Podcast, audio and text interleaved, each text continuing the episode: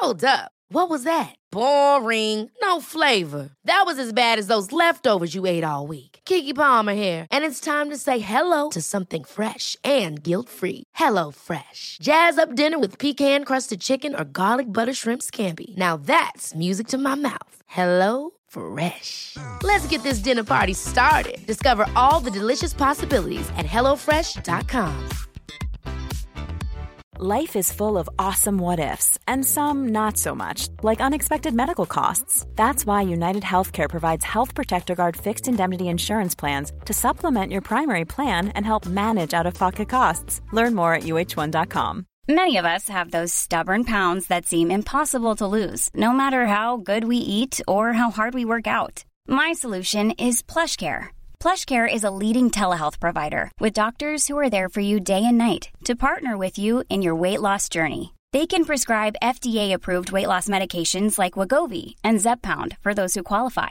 Plus, they accept most insurance plans. To get started, visit plushcare.com slash weight loss. That's plushcare.com slash weight loss. Bienvenue sur le podcast du raisin et des papilles, le podcast qui vous parle du vin et de l'art de vivre en Alsace. Le bon vin, celui que tu bois avec tes copains, celui qui te donne des émotions. Vous aurez aussi nos coups de gueule et nos coups de cœur. Ouh là là. On va faire le trou normand, le calvadis sous les graisses, l'estomac se creuse et il n'y a plus qu'à continuer. Ah bon? Voilà, messieurs. Oui. Mais que- comment on boit ça? Du sec. Hum, Attendez. Moi c'est Mika, Moi, c'est Adrien. Bienvenue dans cet épisode de raisin et des papilles.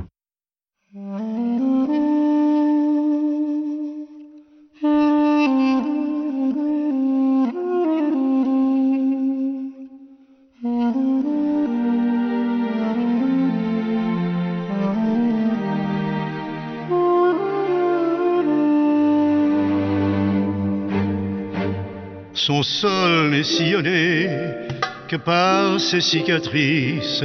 Dieu l'a mise à l'épreuve sans la ménager.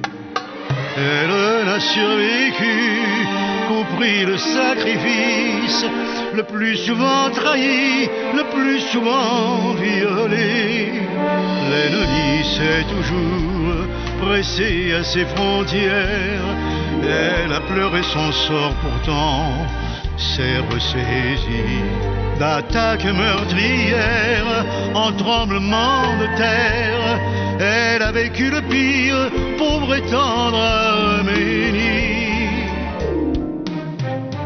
Bienvenue dans cet épisode du raisin et des papilles. Aujourd'hui, nous sommes à Chervillers. Nous sommes au domaine Aquilé. On est de retour au domaine Aquilé et c'est toujours sympa de venir à Chervillers au domaine Aquilé. Mais aujourd'hui, on ne va pas parler de vin d'Alsace du tout. Euh, on va pas parler de vin français du tout. J'ai eu envie, suite au voyage de la famille Nitrich en Arménie, j'ai eu envie de bah, qu'ils me parlent un peu de leur escapade, des gens, des visages des gens, de leurs souvenirs, de leurs émotions. Parce qu'au vu des photos qu'a fait euh, Jean, je suppose que c'est Jean qui a fait les photos, toujours. Et euh, du coup, moi, ça m'a un petit peu surpris parce que bon, je savais que la Géorgie faisait du vin, mais j'ai découvert que l'Arménie faisait du vin. Salut Pierre. Salut. Alors l'idée c'était de te rencontrer aussi sur l'Arménie. Alors j'ai juste ouvert une parenthèse parce que euh, l'avantage d'avoir des copains un peu partout euh, dans ce pays, c'est que euh, Jules et son copain Adrien ont créé la carte s'il vous plaît, la carte des vins s'il vous plaît, et ils ont créé un atlas qui est maintenant traduit dans le monde entier. Donc c'est un atlas qui regroupe euh, 56 pays, 110 cartes de vin et 8000 années d'histoire. Alors contre en amont, je vais juste donner quelques chiffres. Donc euh, rang mondial, on est dans 48e, sachant que la France est deuxième, l'Italie première. Il y a 17 000 hectares qui sont plantés, 6 millions euh, de bouteilles par an. Période d'apparition de la viticulture, c'était 4100 avant Jésus-Christ. Une légende autour de ça qui dit que Noé, donc euh, dans la Bible, dans la Genèse, une fois qu'il a fait son, déluge, il planta trois pieds sur le mont, le mont Ararat. Tu le savais ça? C'est exact. Et malheureusement, le, mont Ararat, il fait partie de la grande Arménie, de la Mother arménien, euh, comme ils, nous en parlaient là-bas. Mais aujourd'hui, le mont Ararat, il, a été repris par les Turcs. Et euh, même s'il est juste euh, au-dessus de, la capitale, du coup, de Erevan, et qu'on le voit de n'importe quelle maison de Erevan, ce magnifique mont, il est, aujourd'hui euh, en Turquie. Alors, j'ai un autre invité qui est à côté de moi. Qui es-tu? Et ben moi je suis Teva Einhardt et euh, je suis ton stagiaire aujourd'hui. Encore? Encore et toujours, ouais. T'es toujours dans les bons plans, toi? C'est ça, bah puis euh, écouter Pierre euh, nous raconter ses, ses péripéties d'Arménie, euh, c'est c'est tout. J'écoute re- religieusement et ça m'intéresse toujours. Alors justement, comme tu es un peu jeune, est-ce que tu connais un, un grand artiste français qui était arménien? Notre ami Aznavour. Qui a grandi à, Erevan justement et qui est arrivé. Euh, et je crois que c'est l'une des figures françaises préférées des Arméniens, qui est un peuple. Alors moi j'ai eu la chance euh, d'être à Erevan. à- j'ai assisté à un, concert de Charles Aznavour euh, à Erevan et, euh, évidemment il y, a également une dégustation. Mais on va, on va, un peu parler de, ce voyage avant parce que moi ce qui m'intéresse, vraiment c'est de connaître euh, vraiment, avoir un peu l'idée des visages, de cette histoire. Parle-nous un peu de l'Arménie. Alors du coup, en ce qui concerne l'Arménie, c'est un pays qu'il faut, euh, déjà comprendre pour comprendre les, gens. On a un pays qui est chargé d'histoire. Déjà parce que, comme on l'a dit avant, c'est un des berceaux du vin. Mais c'est euh, un pays qui fait du vin et qui, fait du, qui cultive le raisin depuis plus de 4000 ans euh, pour sûr. Et on le voit du coup dans, ce qu'on re- retrouve sur place. Mais ça, Google est votre ami et vous vous amuserez là-dessus. On va plutôt vous raconter un peu l'expérience qu'on a eue. En fait, en Arménie, déjà, il faut comprendre que vous arrivez dans un pays qui, où la viticulture, du coup, s'est carrément arrêtée pendant un demi-siècle. Euh, il faut comprendre que Staline était géorgien. Et comme il était géorgien, euh, au, moment de, la. hum, de l'URSS, euh, ils ont continué à, à produire du vin du coup en Géorgie, mais plus en Arménie, et ils ont privilégié aussi d'autres pays comme l'Ukraine. Et du coup en Arménie, il s'est passé quoi? On a arrêté de faire du vin, mais on a continué à faire du brandy. Et donc les vignes ont été, euh, comme tous les endroits euh, qui, ont permis de faire de l'alcool fort pendant cette période, elles ont été euh, poussées au maximum de leur rendement. Et on a perdu complètement la notion gustative, on a perdu le plaisir de faire des grands vins, on a perdu tous les plaisirs qui font qu'aujourd'hui des médias comme du raisin et des papilles existent. Et on est sur quelque chose qui est un pays qui a un peu perdu tout un savoir-faire pendant un demi-siècle. Donc aujourd'hui on y retourne. Et avant de comprendre euh, pourquoi on y retourne, il faut comprendre aussi le contexte. En Arménie, on est dans- dans un contexte de guerre, quand on arrive sur place. Il y a six mois, l'Arménie a perdu une partie de, contre l'Azerbaïdjan, a perdu une partie de son territoire. Et tous les gens qu'on rencontre ont participé à la guerre. Que ce soit les vignerons qui ont laissé leur 4x4, que ce soit le, chauffeur qu'on avait avec nous qui avait pris une balle dans le dos, que ce soit euh, les gens qui avaient perdu, euh, des, amis. On a aussi rencontré des vignerons avec qui, qui travaillaient sur place, qui avaient carrément complètement perdu leur domaine. Donc avant de partir, ils ont brûlé leur domaine, ils ont brûlé ce qu'ils avaient. Il y a six mois, hein, donc on parlait avec ceux de ça. Et euh, sur place, ils ont rien laissé et ils ont perdu leur vigne, tout, tout, tout. Et donc on arrive dans un contexte de ce type-là où l'Arménie, en fait, amie avec euh, la Géorgie par exemple, mais sans plus, ou amie avec l'Iran, a au-dessus d'elle du coup euh, le soutien de la Russie. Donc c'est euh, un pays qui est un peu en train de se faire bouffer par la Russie et qui n'a pas le choix parce qu'en face d'eux ils ont la Turquie qui soutient l'Azerbaïdjan et qui veulent du coup manger complètement l'Arménie et terminer le finalement terminer le génocide qu'ils ont commencé il y a un moment. Donc c'est c'est très dur pour les Arméniens parce que ils ont l'impression que du jour au lendemain ils vont perdre leur pays. Du coup, quand des étrangers arrivent, des Français, des Américains, d'autres gens, n'importe qui, et je vous invite à aller en Arménie, euh, pour que ce soit visiter le pays, que ce soit simplement pour faire du tourisme, ou même si, ou, euh, pour euh, porter des projets qui peuvent être plus importants, vous êtes accueillis les bras ouverts. Les Arméniens sont des gens qui vous accueillent euh, avec euh, beaucoup, beaucoup euh, d'amitié, de, de quel que soit le niveau, il n'y a jamais eu une jalousie ou quoi que ce soit. On a vraiment été très bien accueillis partout, bien vus. Et les Arméniens sont tellement dans ce mode-là qu'à partir du moment où vous venez deux fois en Arménie, ils considèrent que vous êtes arménien. C'est aussi un pays, du coup, où, quand on veut faire du vin, il faut comprendre que comme on est après l'URSS, euh, il y a beaucoup de vignes partout, parce qu'ils ont fait du brandy, mais beaucoup de vignes sont laissées à l'abandon. Donc il y a beaucoup de vignes tout autour qui sont laissées à l'abandon. Et euh, quand elles sont pas irriguées, elles, euh, galèrent vraiment. C'est des terres qui ont besoin d'avoir un tout petit peu d'irrigation. Euh, sinon la vigne, elle, en meurt ou elle n'arrive plus à produire. Et du coup, c'est des vignes qui ont beaucoup été laissées à l'abandon parce que, comme après n'importe quelle révolution dans un pays, tout a été divisé euh, en famille. Et donc, du coup, une parcelle de 1 hectare peut avoir euh, euh, 90, euh, pro- 90 propriétaires différents. Donc de là à ce que quelqu'un se motive pour arriver à rassembler tout ça et arriver à en faire un hectare de vigne, ça met beaucoup de temps. Donc les projets prennent du temps. C'est un pays qui subit euh, beaucoup moins les pressions qu'on pourrait avoir euh, de chez nous pour euh, utiliser des produits, puisque on a ceux qui travaillent là-bas ont besoin de faire un ou deux traitements cuivre par an et ça suffit. Donc il y a beaucoup moins d'utilisation de produits, mais il n'y a pas non plus cette notion de certification biologique et tout qui est présente, qui est présente chez nous. Pour continuer à parler du vin, c'est un pays qui est très intéressant aussi au niveau de, la vinification. S'il y a quelque chose qu'on a vraiment appris là-bas, c'était la vinification avec les amphores parce que ça fait longtemps qu'ils utilisent des amphores. Il y a un savoir-faire qui est resté dans la composition des amphores, comme dans leur utilisation, dans l'enterrement des amphores. Et ça, c'était plutôt intéressant. Et après, en termes de cépage, c'est là où on s'est beaucoup le plus amusé. Vous avez plein de cépages qui sont imprononçables. Certains, on peut comme les prononcer, comme l'araignée par exemple, qui est assez connu en rouge. Mais euh, pour les autres, je ne sais pas si j'arriverai à en dire un seul euh, bien. Même, si on est en train de me les montrer, j'arriverai pas à les relire. et euh, il y a beaucoup de cépages autochtones. Et ce qui est génial, c'est que le phylloxéra n'est pas encore présent.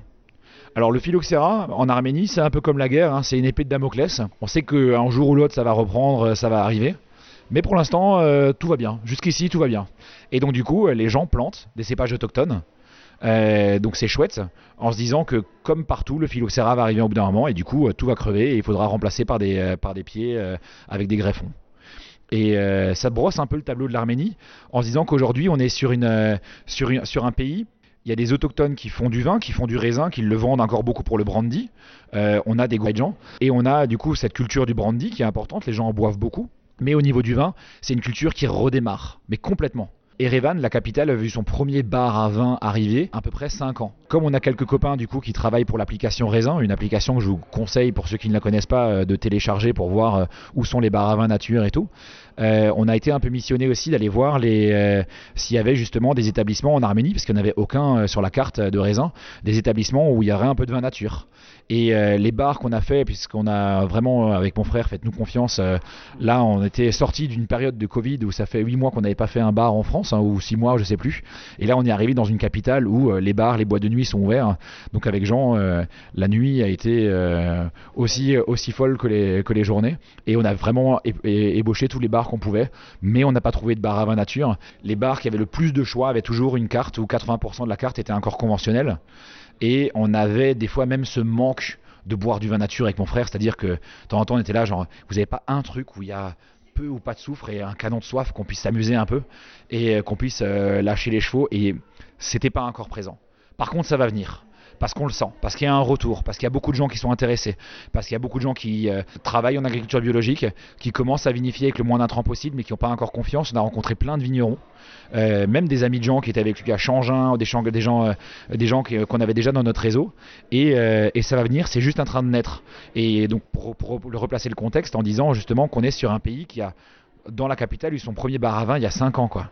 Et les gens reviennent. Et euh, les, gros porteurs de projets, c'est beaucoup des gens qui viennent de l'extérieur, qui se rappellent qu'ils sont arméniens, parce qu'il y a eu un génocide qui est très important.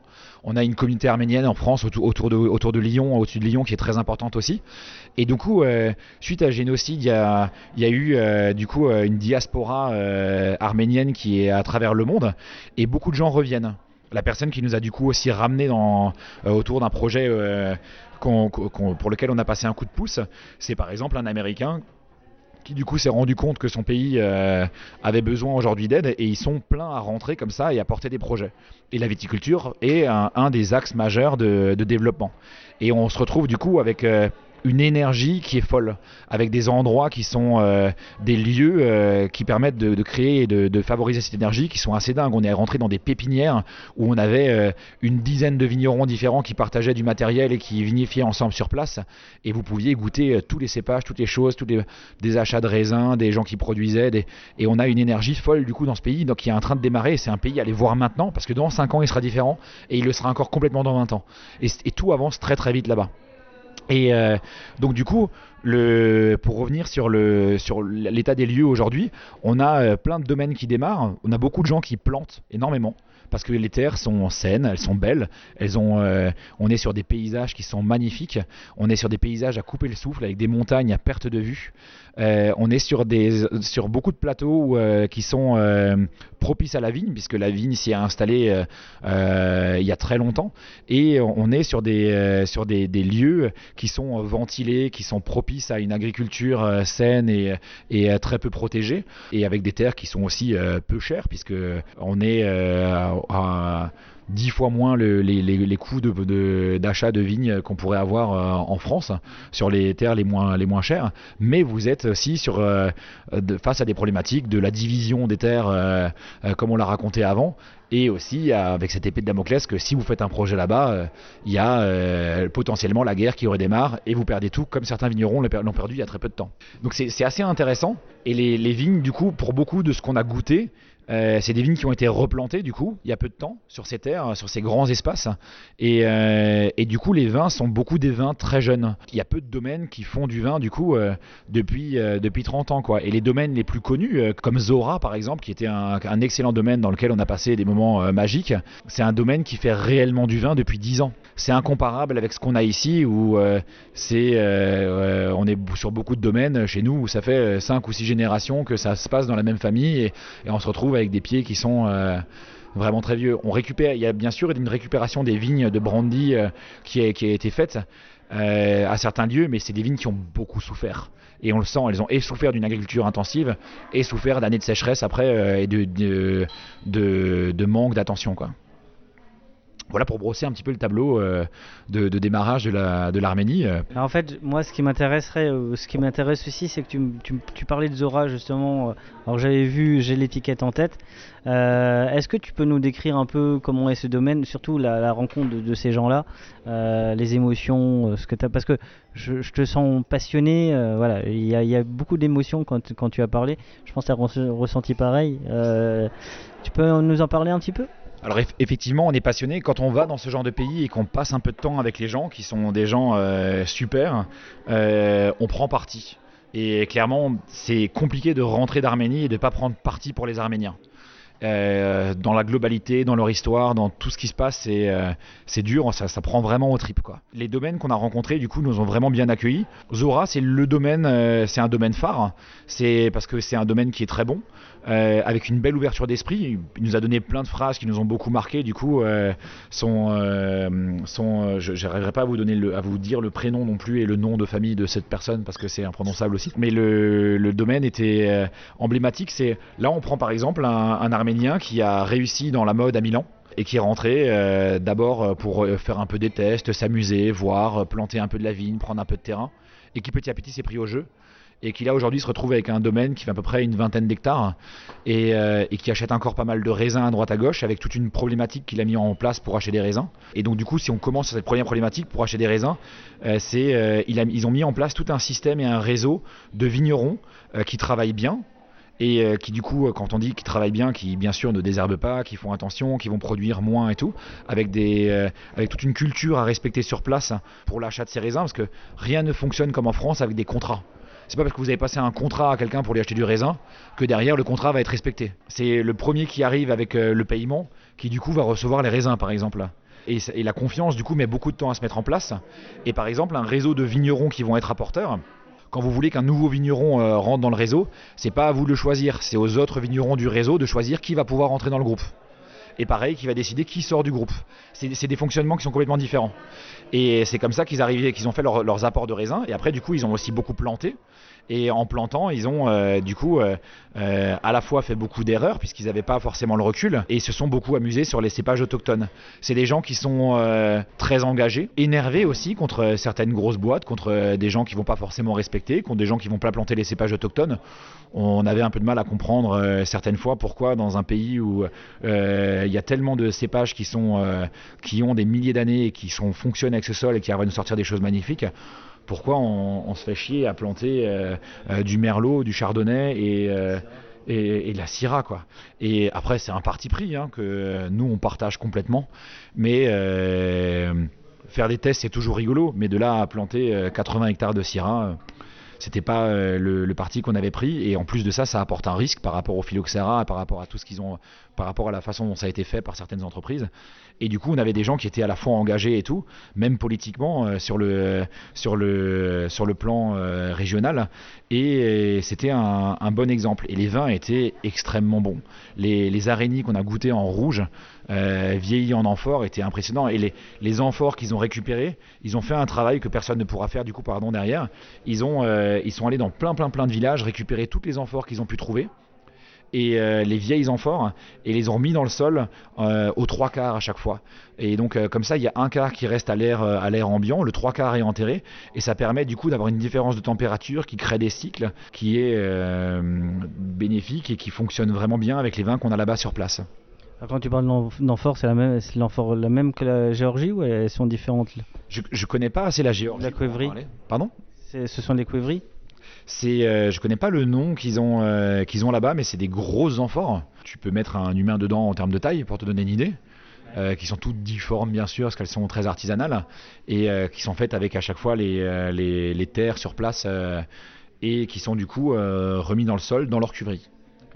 et c'est en terre cuite aussi? C'est toujours en terre cuite, ouais. Donc elles ressemblent, c'est vrai que. Alors c'est vrai qu'on parle d'amphore, il y a plusieurs euh, copains alsaciens qui sont un petit inspirés de la. Bah, il y a Philippe Brandt, bah, il y a comment il s'appelle Banvart. Quand tu as goûté, tu avais déjà goûté avant les vins arméniens ou c'était vraiment la première fois? On avait goûté des vins arméniens, mais euh, très souvent les vins qui arrivent en France, c'est pas forcément les plus intéressants. euh, parce que c'est des grosses boîtes qui les envoient. Et là, sur place, on a goûté des trucs euh, qu'on n'aurait pas forcément goûté ailleurs. J'étais euh, euh, à la fois euh, surpris parce que des cépages autochtones nous ont vraiment ramené sur des sur des sur une partie gustative qui était intéressante et on est arrivé sur des goûts qu'on connaissait pas forcément et des fruits des choses comme ça qui qui sont propres à l'Arménie aussi les terroirs après, c'est un pays qui, comme on l'a dit avant, est encore en train de se renouveler complètement. C'est bien, mais c'est aussi un pays qui, pourra, qui va aussi aller beaucoup plus loin. On a rencontré beaucoup de vignerons avec qui on a discuté, avec qui on aimerait bien participer pour aider à monter une association de, de vignerons qui font de la biodynamie là-bas sur place. Parce que la biodynamie, c'est quelque chose qui est très compliqué à appliquer seul.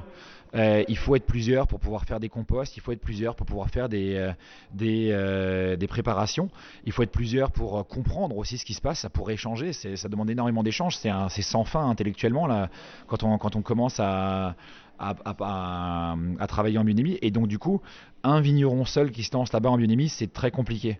Donc du coup, comme euh, on était là-bas pour aider James à monter son domaine et qui voulait absolument en partir sur ce créneau-là, on est allé à la rencontre des autres vignerons qui sont déjà euh, appliquent déjà agri- l'agriculture biologique sans être forcément certifiés, comme Zora qu'on a donné avant, mais comme euh, la pote de Jean qui avait fait Changin, sa pote suisse, comme les, autres petits vignerons, comme l'endroit où on était, on a découvert la, pipi- la pépinière d'une dizaine de vignerons aussi chez Wineworks, et, et donc du coup c'est des gens qui sont intéressés par ça, mais qui n'ont pas les compétences encore pour le faire et qui voudraient faire quelque chose en commun. Les vins là-bas, du coup, étaient intéressants par rapport au terroir et par rapport au cépage, mais on sait qu'il y a encore énormément de potentiel sous le pied, parce qu'en termes de, de viticulture, on pourra aller encore plus loin, et pareil en termes de vinification, puisque c'est des gens qui jouent pas encore, puisqu'ils ont déjà fait tellement déjà pour remonter des domaines et pour repartir, et ils partent déjà de tellement loin, il faut voir le boulot qui a été fait, que euh, commencer à tâter le milieu du vin nature, s'amuser à travailler sans soufre,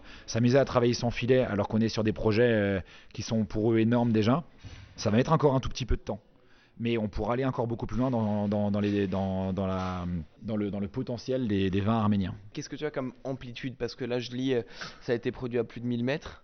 Euh, mais globalement, qu'est-ce que tu as comme amplitude euh, en Arménie sur, les, sur la production de vin? Quel est l'endroit propice pour la production du vin?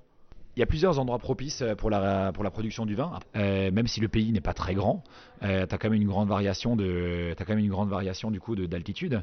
Et euh, une des régions qu'on a beaucoup appréciée du coup pour la production de vin et qu'on a un peu plus arpenté, du coup, c'était la région d'Arénie, qui était un petit peu en altitude et qui était très intéressante. Est-ce que maintenant, dans la nouvelle viticulture, comme tu l'évoques, ils sont vraiment dans une sorte de révolution, du coup, en Arménie, d'un point de vue de la, de la viticulture? Est-ce qu'ils restent fidèles à leur amphore Ou est-ce qu'ils commencent aussi les vinifs, en, que ce soit en inox, en bois Ou ils restent vraiment fidèles euh, uniquement à l'amphore Alors, l'énorme partie des vins qui est faite là-bas euh, euh, donc on est sur un pays qui a été très industrialisé du coup, enfin, au niveau de sa production, c'est de, l'inox. On est sur beaucoup d'inox. Il y a pas mal de bois aussi qui démarre. On a vu des parcs de barriques qui étaient très intéressants et des grands foudres. Et il y a un peu d'amphore. Mais l'amphore, ça reste une toute, toute petite partie de la production. Et euh, il y a un retour à l'amphore, forcément, puisque comme c'est un des pays euh, historiques, déjà, euh, les sites historiques sont composés d'amphores quand les gens visitent. Donc il y a une culture de l'amphore qui est un peu différente, mais qui a été utilisée pour plein d'autres choses. Hein. L'amphore a aussi été utilisé pour conserver des corps quand ils avaient fait des sacrifices, pour conserver plein d'autres choses. Donc l'amphore a beaucoup d'utilisations différentes. Et donc forcément, c'est quelque chose qui est mis en avant, qui est recherché et tout. Mais on se retrouve avec euh, des fois euh, des, aberrations, comme dans beaucoup de pays où on peut faire un peu tout et n'importe quoi. Il y a même une anecdote là-dessus, c'est que vous avez un domaine qui du coup euh, a Caras, par exemple, qui a utilisé le mot Caras par rapport aux amphores et ne, vinifie qu'une toute petite partie de ses vins en amphores, mais a déposé après d'autres vignerons le fait de pouvoir le, terme d'utilisation de, la vinification en amphore et du coup est aujourd'hui le seul à pouvoir le mettre en avant bah, de façon marketing. Et on se retrouve avec des trucs. Après, c'est un pays qui est en pleine reconstruction et tout, donc il y a beaucoup de choses qui se passent et c'est très intéressant. Mais non, du coup, au niveau de l'utilisation, on est plutôt aujourd'hui sur une utilisation, il y a beaucoup plus d'inox qui est utilisé. Quoi. C'est vraiment presque sacralisé là-bas, quoi, l'amphore. Ils reviennent plus vis-à-vis de l'aspect historique et traditionnel. C'est plus tellement, d'un point de vue pratique, c'est quand même laissé à l'abandon ces dernières années ça a été un peu laissé à l'abandon, mais c'est euh, ils vont y revenir. Déjà, ils vont y revenir parce que c'est leur racine, donc euh, forcément ils y reviendront. Et aussi parce qu'il y a beaucoup de gens qui, comme ils s'intéressent à l'amphore, vont voir ce qui se passe en Arménie, en Géorgie et tout là-bas. Donc évidemment, quand vous avez plein de gens qui viennent de l'extérieur pour voir comment vous faites, euh, vous essayez un petit peu de mieux comprendre aussi et de faire mieux, quoi. Et il y a des domaines qui, eux, sont vraiment avancés dans l'amphore, hein. comme je disais, comme Zora par exemple, mais qui est une toute petite partie de la production, qui travaille très bien l'amphore. Bah, allez, Place à la dégustation, goûtons, goûtons, goûtons. Donc, euh, alors, je, me lance. Euh, Voskevaz, ça doit être le vigneron, je suppose. Voskevaz, euh, et donc c'est l'araignée noire 2016. Donc, vieille vigne. Déjà, le nez me plaît beaucoup. Oh, bah, c'est gourmand, hein, ça y a un goût de reviens-y. Euh. C'est très sympa, mais je vais laisser euh, Pierre nous expliquer un peu ce que c'est. C'est pas un des vignerons qu'on a visité, c'est un des vignerons qu'on voulait, euh, donc qui était, qu'on a, qu'on a goûté et qu'on avait aimé et qu'on avait apprécié. Donc du coup, on a pris une bouteille aussi de chez eux et c'est intéressant parce que c'est très représentatif de ce qu'on peut très bien faire en Arménie et ce qui est très bien fait en Arménie.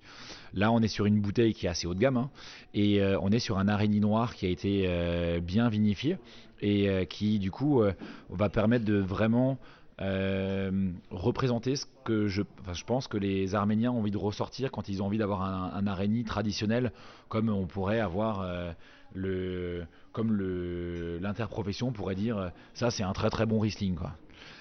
Chez nous.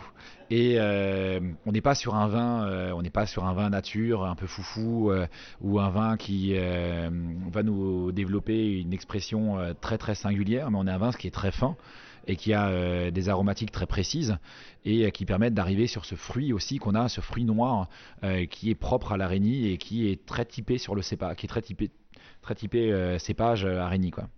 C'est ça, moi je trouve que oui, il y a le fruit noir, il y a, la gourmandise, il y a une fraîcheur qui, qui est. Moi j'ouvre la bouteille et, je pense qu'il fait partie de, ces vins qui, qui sont dans une conversation, qui font partie de l'histoire du moment, du partage. Quoi.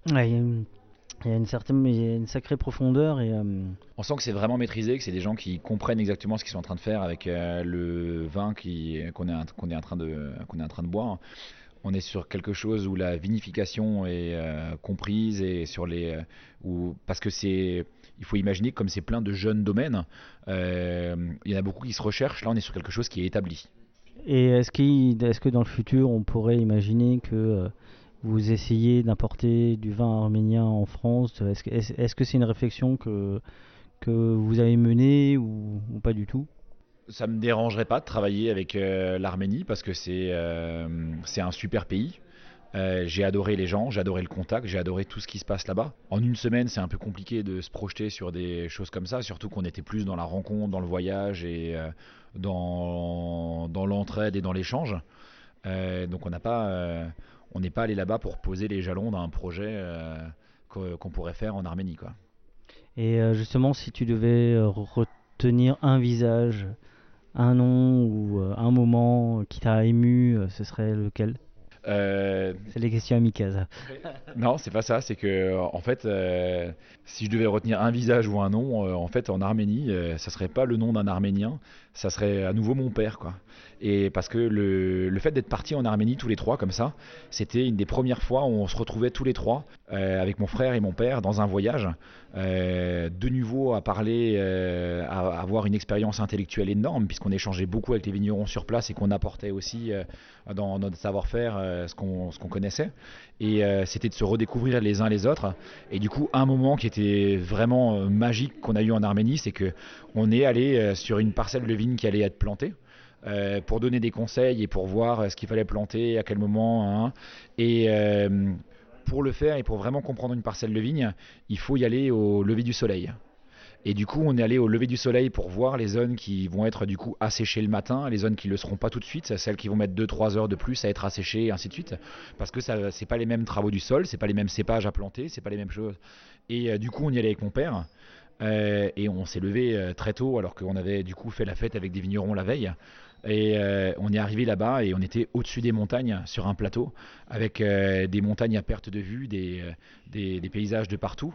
Et on a à la fois eu un moment euh, familial qui était euh, magique et en même temps on était sur quelque chose d'assez technique où mon père, euh, on redécouvrait mon père qui nous réexpliquait ça et ça et ça et ce sol et ce truc et ça et il se passe ça et ainsi de suite. Et c'était un peu la redécouverte. Donc ça c'était vraiment, si on devait prendre un moment et en garder un, c'était celui-ci quoi. C'était le lever du soleil au-dessus d'Areni euh, sur une parcelle de vigne qui allait bientôt être plantée et ça c'était important. Après, au niveau des Arméniens en eux-mêmes, on a fait beaucoup de rencontres, on a rencontré beaucoup de gens, et je pourrais en parler pendant des heures. Mais si je dois retenir aussi quelque chose d'autre de, des Arméniens en eux-mêmes, c'est euh, qu'ils ont quelque chose qu'on n'a jamais vu dans un autre pays, ils ont une capacité à s'intégrer très rapidement dans un projet ou dans le projet de quelqu'un d'autre, comme on n'a jamais vu dans un autre pays. Et euh, il y a plusieurs exemples à ça. hein. On, a, on avait euh, aidé euh, quelqu'un à recruter quelqu'un pour, euh, pour euh, du coup euh, ses appétences en biodynamie euh, sur un, sur un, sur un projet. Et euh, cette personne est restée, au lieu de rester avec nous euh, juste pour l'entretien le soir même, alors qu'elle nous avait été recommandée dans l'après-midi, est restée euh, trois jours avec nous à travailler. quoi comme s'il n'y avait pas de programme et qu'elle avait rien d'autre à faire quoi. Et c'était euh, et puis très vite c'est intégré dedans euh, et c'était assez impressionnant. Mais un autre moment qui était phare, c'est que par exemple euh, on s'est retrouvé dans une réunion de chantier avec du coup pour aussi donc, pour planter une parcelle de vigne pour pour un pour un pour James, un investisseur qui est un mec euh, euh, génial qu'on a rencontré, qui, qui, était, euh, qui a des, plusieurs hôtels, mais qui d'abord a fait sa fortune dans les tapis arméniens et qui est rentré au pays justement comme beaucoup pour développer le pays. Et euh, c'était une sacrée rencontre, ce mec-là, du coup. Et on était avec ses, avec ses équipes à une réunion en train d'aider. Donc il y avait une équipe qui allait planter, une équipe qui allait s'occuper après. Il y avait euh, mon père qui donnait des conseils par rapport, à, par, par rapport au calendrier de plantation, qui leur expliquait comment il fallait faire par rapport à la minimi. Et, euh, comme il y avait aussi pas mal de gens intéressés, il y avait même aussi la personne qui s'occupait d'acheter les terrains, il y avait une personne qui s'occupait de, de la- l'aspect administratif et beaucoup de responsables. Donc on se retrouvait, je sais pas, une, dizaine de personnes euh, qui avaient une réelle interaction dans, cette réunion. En regardant les terrains à côté, mon père a dit euh, Tiens, les, terres qui sont là-bas sont aussi très jolies et il y a des beaux pans, il y a une belle inclinaison, il y a un beau truc. Ça serait un, jour intéressant, euh, James, si tu voulais, d'arriver à planter de la vigne là-bas. quoi. Puis tout le monde a décidé que en fait c'était bien et qu'il fallait démarrer et que la semaine prochaine, quand ils allaient planter de la vigne, ils pourraient aussi planter ce terrain-là. On parle d'un terrain de 4 hectares, ce qui est quand même beaucoup, euh, ce qui est assez énorme. Mais du coup, dans la réunion de chantier, tout s'est activé pour qu'ils puissent planter la semaine prochaine les 4 hectares. Les 4 hectares à côté, c'était assez fou. hein.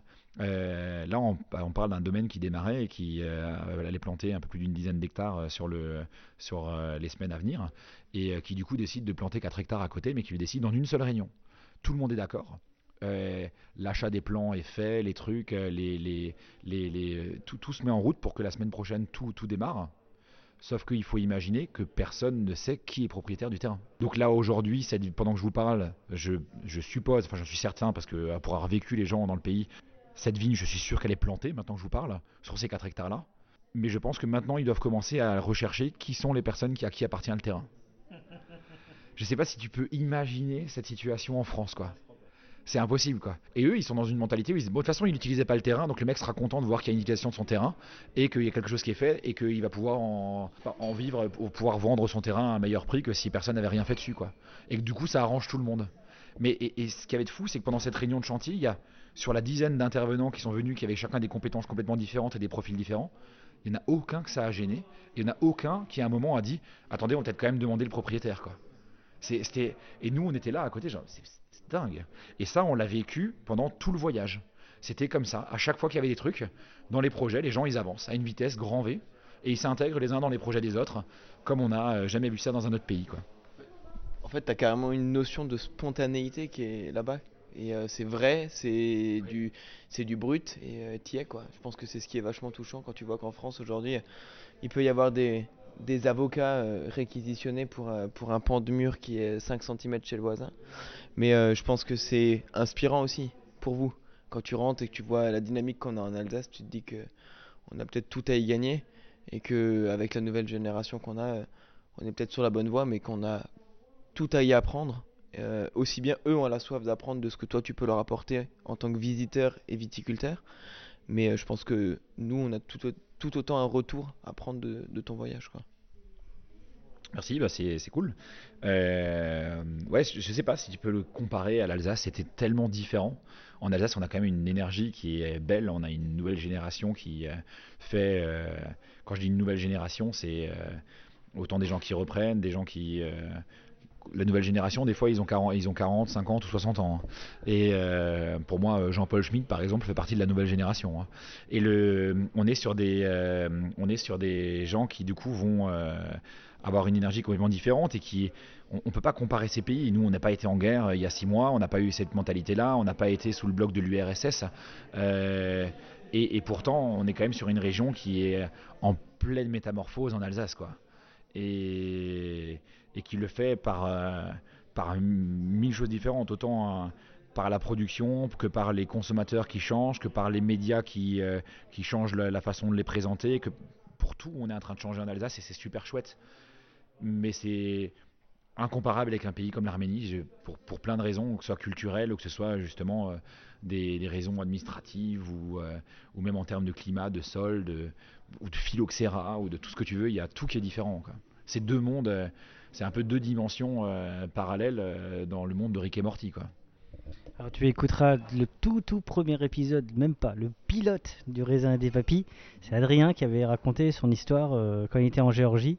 Il avait raconté aussi les rencontres. On est, bah, J'ai une question avant, avant de finir. C'est quoi pour toi la, la clé du bonheur? Hmm, Se sentir vivant? Ah, et je crois que ces voyages-là, ces rencontres-là, et dans le dynamisme que tu mets à en parler, puis on se connaît un petit peu maintenant, je crois que tu es très vivant. C'est une, ouais, c'est sentir vivant, c'est, ça englobe beaucoup de choses, mais c'est euh, déjà au niveau des produits, les sentir vivants, hein, tu peux, euh, on peut élargir sur le sujet vraiment, mais euh, au niveau des gens, des rencontres, intellectuellement, sentir vivant, c'est apprendre beaucoup tout le temps, c'est échanger à fond. Euh, et c'est, euh, je pense qu'une clé du bonheur, euh, c'est tu te sens vivant quand tu es amoureux, tu te sens vivant quand tu es en train de manger quelque chose qui te donne une émotion. C'est l'émotion quand tu bois quelque chose, quand tu partages avec les gens. Et je pense que être, pour moi, le bonheur, c'est vraiment ça, c'est avoir cette, se rendre compte qu'au moment où on est en train de vivre quelque chose, ben, on est en train de vivre quelque chose qui nous dépasse et, et là on se sent vivant quoi. Euh, en tout cas, moi, je voulais te remercier. Bah, merci à vous, c'était super chouette. J'espère que ça vous a plu. Salut il, vient, il vient tel, euh, tel un chat, euh, tel, un félin. Ah, t'as fait une visite. Bah, dis-nous juste deux trois mots sur ton partage de l'Arménie, justement. Bon, c'était, on a rencontré des gens merveilleux, on a vu des paysages merveilleux et puis on a goûté des vins incroyables. Bah là, en plus, euh, Pierre vous a ouvert euh, une des rares bouteilles qu'on a ramenées, mais qui, qu'on a beaucoup apprécié. Et puis il y a un potentiel gigantesque et c'était vraiment une très très très belle expérience qu'on espère reconduire euh, autant de fois que possible. J'étais en train de lui faire une demande de faire un, épisode full famille d'Itriche avec le papa et les deux frères. Avec plaisir. Ouais. On valide ça Ouais, bah quand tu veux. Parfait. Bah, en tout cas, euh, merci euh, Pierre euh, de nous avoir accueillis. Merci Jean, forcément. Merci Théo de- de m'avoir accompagné comme d'habitude. Bah écoute, c'était un plaisir.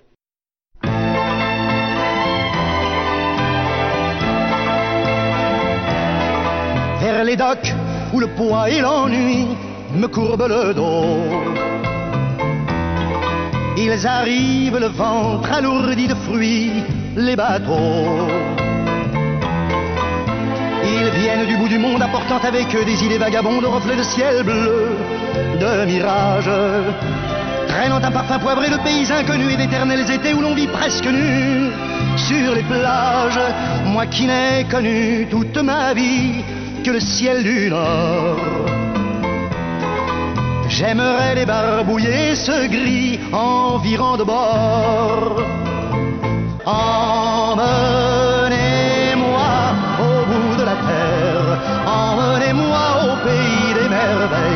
Il me semble que la misère serait moins pénible au soleil.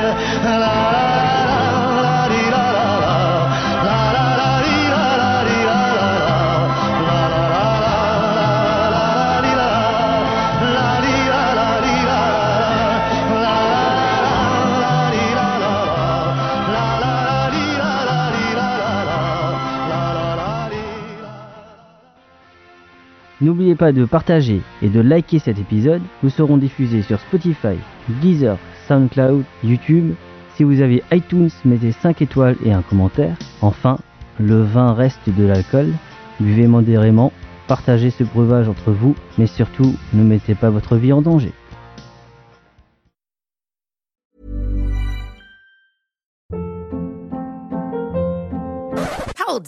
What was that? Boring. No flavor. That was as bad as those leftovers you ate all week. Kiki Palmer here, and it's time to say hello to something fresh and guilt-free. Hello Fresh. Jazz up dinner with pecan-crusted chicken or garlic butter shrimp scampi. Now that's music to my mouth. Hello Fresh. Let's get this dinner party started. Discover all the delicious possibilities at hellofresh.com. Mom deserves the best, and there's no better place to shop for Mother's Day than Whole Foods Market. They're your destination for unbeatable savings, from premium gifts to show-stopping flowers and irresistible desserts. Start by saving 33% with Prime on all body care and candles. Then get a 15-stem bunch of tulips for just $9.99 each with Prime. Round out Mom's menu with festive rosé, irresistible berry chantilly cake, and more special treats. Come celebrate Mother's Day at Whole Foods Market.